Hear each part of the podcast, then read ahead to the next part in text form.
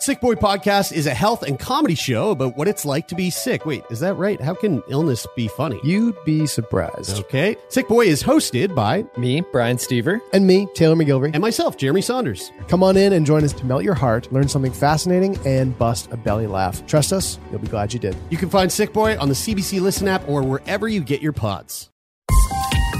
This is a CBC podcast.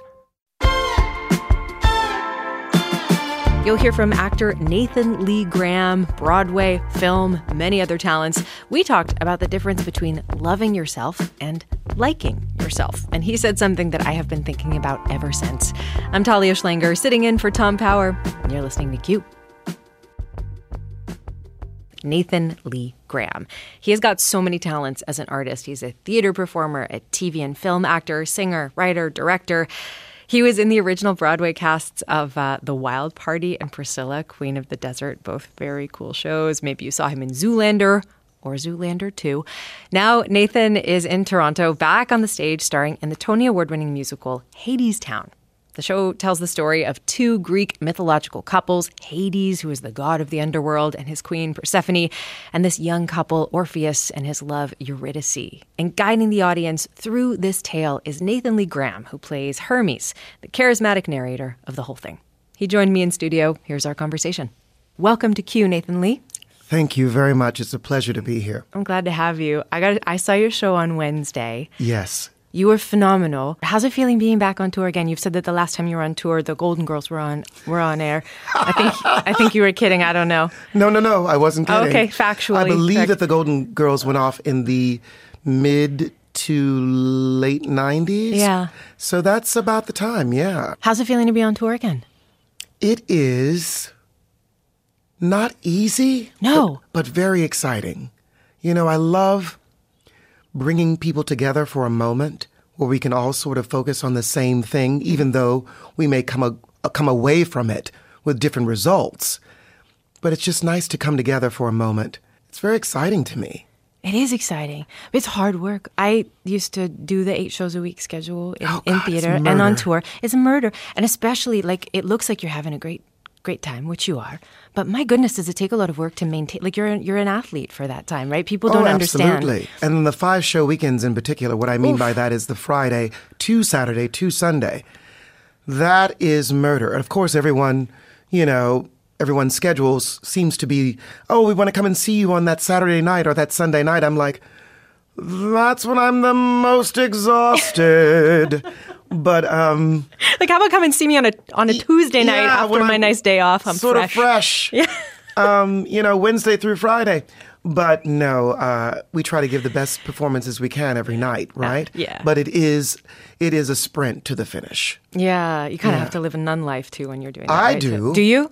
Well, for the role of Hermes, I think you have Mm. to because he never leaves the stage. I think he leaves the stage in the end of the second act for maybe six to eight minutes tops. And, you know, you're there the whole time. And you're not just, even when you're watching the other performers uh, do their thing, you have to be engaged Yeah. with them, you know, and plugged in. For sure, for sure, and being present about it. Yeah. I also want to talk about your voice and how how you use it in this show because it is. I mean, it's- it's staggering the the range, and I'm no, I don't mean range from like low to high range, although that's very impressive as well. But the range in terms of like your your command of of quiet, soft notes and airy sounds, and then all the way to super throaty, salty things. There was a vocal moment at the beginning of Act Two that made me think of Nina Simone's song "Mississippi." Goddamn, um, it, like you're.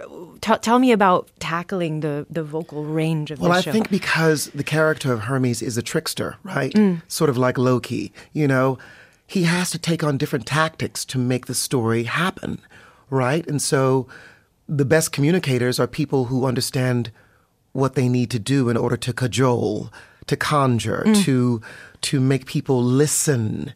You know, and it's like, well, I got to try a different tactic here. And so sometimes that requires a different sound and a different voice. And I think because he is a god, he takes on these different, you know, uh, beings. And my sort of spiritual animal in this particular performance for me are birds. I might be an eagle at one point. Sometimes I'm a canary. Sometimes I'm an owl. You know, I use my neck in a very sort of owl like way sometimes. And when I take on these different personas, the diff- these different birds, if you will, they require a different voice too. I want to talk about your uh, your narrator role, this this shape shifting, bring us along narrator role, and how you extended that at the end of a particular performance that you gave uh, in Fayetteville um, back in May. I read this this article about something that you said at the very end of the show. Um, you said you raised a cup to Fayetteville's queer and trans community, and you told the audience that if the cast had learned anything from Hadestown, is that change is possible. And I'm reading here a quote: "In in dark times, spring will come again." Um, tell me about taking the narrator to that place at that time. Well, I feel like it was also a natural thing to do. And when you are with an audience that needs that kind of healing, it's so important to address it. How did you? Sorry to interrupt you. How did you know that they needed that kind of healing? Is Well, it because we- of all the things going on in the news about anti-trans legislation at Yes, that time? and in Okay. particular in that city itself. And because when you get there, the energy is so palpable Mm. and so ripe for inclusion and diversity, what better place than the theater to have that sort of soothing salve, you know? Um, and in a place where we can all come together and sort of have our come to whatever moment in the theater, the church of the theater, right? In that cathedral mm. of art. I think it was the most apropos place to do it. And also, it was needed, you know? It was needed for the people who don't have a voice and wanted to feel as though they belonged Right. and are a part of something and needed some sort of outlet that wasn't sort of, uh, I don't want to say violent, but an outlet that spoke to the problem but didn't sort of hit you over the head with it, but said, listen, we are here, we understand what's going on with you, and we support you. And that's what this show is about as well. You matter. Um, we see you, we hear you, we're here with you, and we're going to do all of this together. Was there someone who did that for you when you were coming up as a as the person that that you are, especially a black gay man Yeah. in the theater? Well, it's so funny because Andre De Shields won a Tony Award for playing Hermes, right? In the original Broadway Yes. company, yeah. And he's always been a mentor of mine. So he, he happens to be a mentor of mine and a friend. And then another singular person, uh, Eartha Kitt, happened to be a mentor and a colleague and a friend. Wow. So when you get to meet these people and then actually work with them, it is like it's beyond a dream come true, um, whatever that is these people were such touchstones for me growing up because they were singular, they were authentic, and you and you knew this even if you didn't know the words yet. And I didn't know the words as an adolescent or as a teenager, but I can I could intrinsically feel through the screen, through a video, through a live performance that there was someone or some people out there that were like me and that I was okay and that I was going to be okay mm. and that I was going to be all right. It wasn't it wasn't as if life was going to be a bed of roses, but it meant that I mattered and that I did belong somewhere and that I would make it through and having those two touchstones in particular were amazing to me. And then I also had a wonderful family. I had grandparents and parents who really supported me. They knew that I was different, quote unquote. But they celebrated it, and in spite of knowing that I was going to have some hard times, you know, with students and kids and casting people and this and that, and the world at large. Yeah. They still supported me being my most authentic self. And that was priceless. You know, I it could have gone so many different ways. And I certainly have had my ups and downs, but through it all, to have the support of the people that are supposed to love you first mm. and the most, Yeah. that was amazing. Wasn't easy for them, I'm sure, either. Did you ever get to talk to them about that? We didn't do a lot of talking about it. Yeah. We did a lot of doing about it. Okay. My mother always has this phrase. She goes, uh, deal, don't dwell. So you deal with it, but you don't dwell on it. And so that has been sort of my motto. She has that and keep it moving. Um, you know, that was all about not getting that job or that gig from that audition. Keep it moving, Nathan. Keep it moving.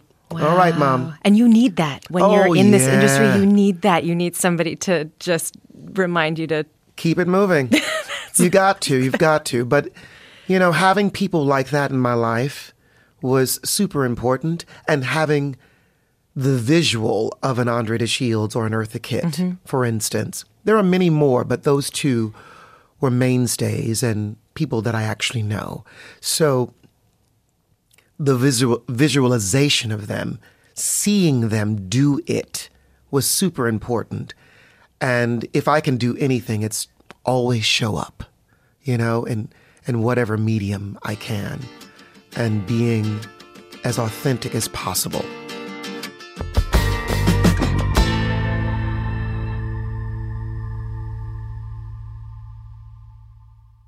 Think of your favorite one hit wonder, Or that overpriced toy your parents would never let you have? or that TV show that no one else remembers because it was canceled way too soon.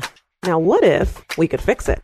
I'm Francesca Ramsey. And I'm DeLon Grant. And after 20 years of friendship, we are now hosting a new nostalgia podcast called Let Me Fix It. Each episode, we'll dig into our favorite celebrities, shows, and brands of yesteryear, and then imagine what it would take to repackage them for relevance today. Think of our show as an intervention, but with way less stakes. So, subscribe to Let Me Fix It wherever you get your favorite podcasts.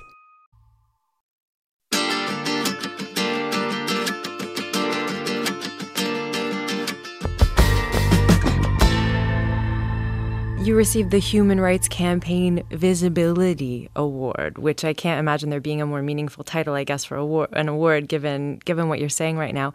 And and in your speech, you uh, you talked about a teacher who planted the activist seed in you. Oh, yes. And the quote that I have here is that she said, "Do you, do you want to say it? No, you go ahead say and say it say better it. than me. No. Okay, you said it, that she said, if you start lying now, you'll have to keep lying. But if you begin to discover the truth about yourself right away, your work will be better. You won't have to double act. What does that mean? Well, that was from the wonderful, and I might mm, tear up a little. Uh, Susan Gregg. She's no longer with us. She was um, my first acting coach at Webster University Conservatory in Webster Groves, Missouri, the Sargent Conservatory now. She saw that I had a block, and she saw that I was trying to figure out a way to act the way I think a straight person or someone who prefers that kind of acting, you know, may it be a casting agent or a director or an audience member, she saw me trying to interpret a role through that lens instead of just interpreting the role. And she said to me these words. She said, You know, Nathan, you can't double act. You can't try to become a different person to please everyone else and then superimpose that onto the work. We'll never get to the juice of this character. We'll never get to the truth. You must approach this character from the truth, from who you are, and then we'll, we'll we will contour, we will shape, we will make it work. And I understood it. One of my best talents, thank goodness, is that I know how to listen. Hmm. I don't know how, but I'm glad that I have that characteristic. I have plenty of bad ones, but that one's a good one. And I believed her. But in order to do that, you have to get out of your own way as a human being and accept yourself, like yourself. Maybe even love yourself, celebrate yeah, yourself. I mean, you know, it's so funny. Um, I've always loved myself, but I've not always liked myself. Mm. And I think liking yourself is loving yourself all the time. I can't think of a better note to end on. We'll just meditate on that for a second. I've just felt the temperature change in the room a little bit. Do you feel it as you said that? I did, I must admit. It did. Oh, what's making you what's making you emotional right now? Are you all right? Well, it's like if we could all do that, my God, so many problems would be solved, Amen. you know? I'm very grateful that you're on tour bringing this energy to many people in many different places and thank you for being here today. It was my absolute pleasure. Thank you.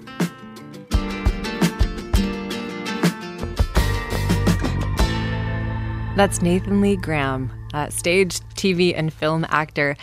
You can probably hear hear this in the way that he speaks, but like when he extends his hands, it looks like the tips of his fingers just go out into the universe forever. Like he's pure elegance, and the, the his limbs just don't end. Anyway, he uh, stars in the Tony Award winning musical Hadestown. It's in Toronto at the Royal Alexandra Theatre until August 20th. It will also be traveling to Ottawa, Calgary, and Edmonton later this year. It is a spectacular show. I haven't really ever seen anything like it. That's it for this episode of the podcast, but you can find another episode in your feed right now. And if you're kind of on this the self-love train, the self-liking train after what you just heard from Nathan Lee Graham, you might want to check out another interview in your feed today. It's Tom Power's conversation with Sam Smith, who you might know from that smash hit song "Stay with Me."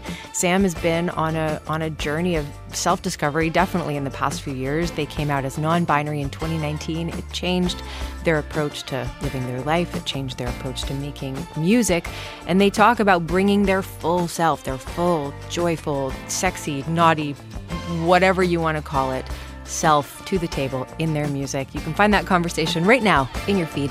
I'm Talia Schlanger, sitting in for Tom Power. I'll see you next time.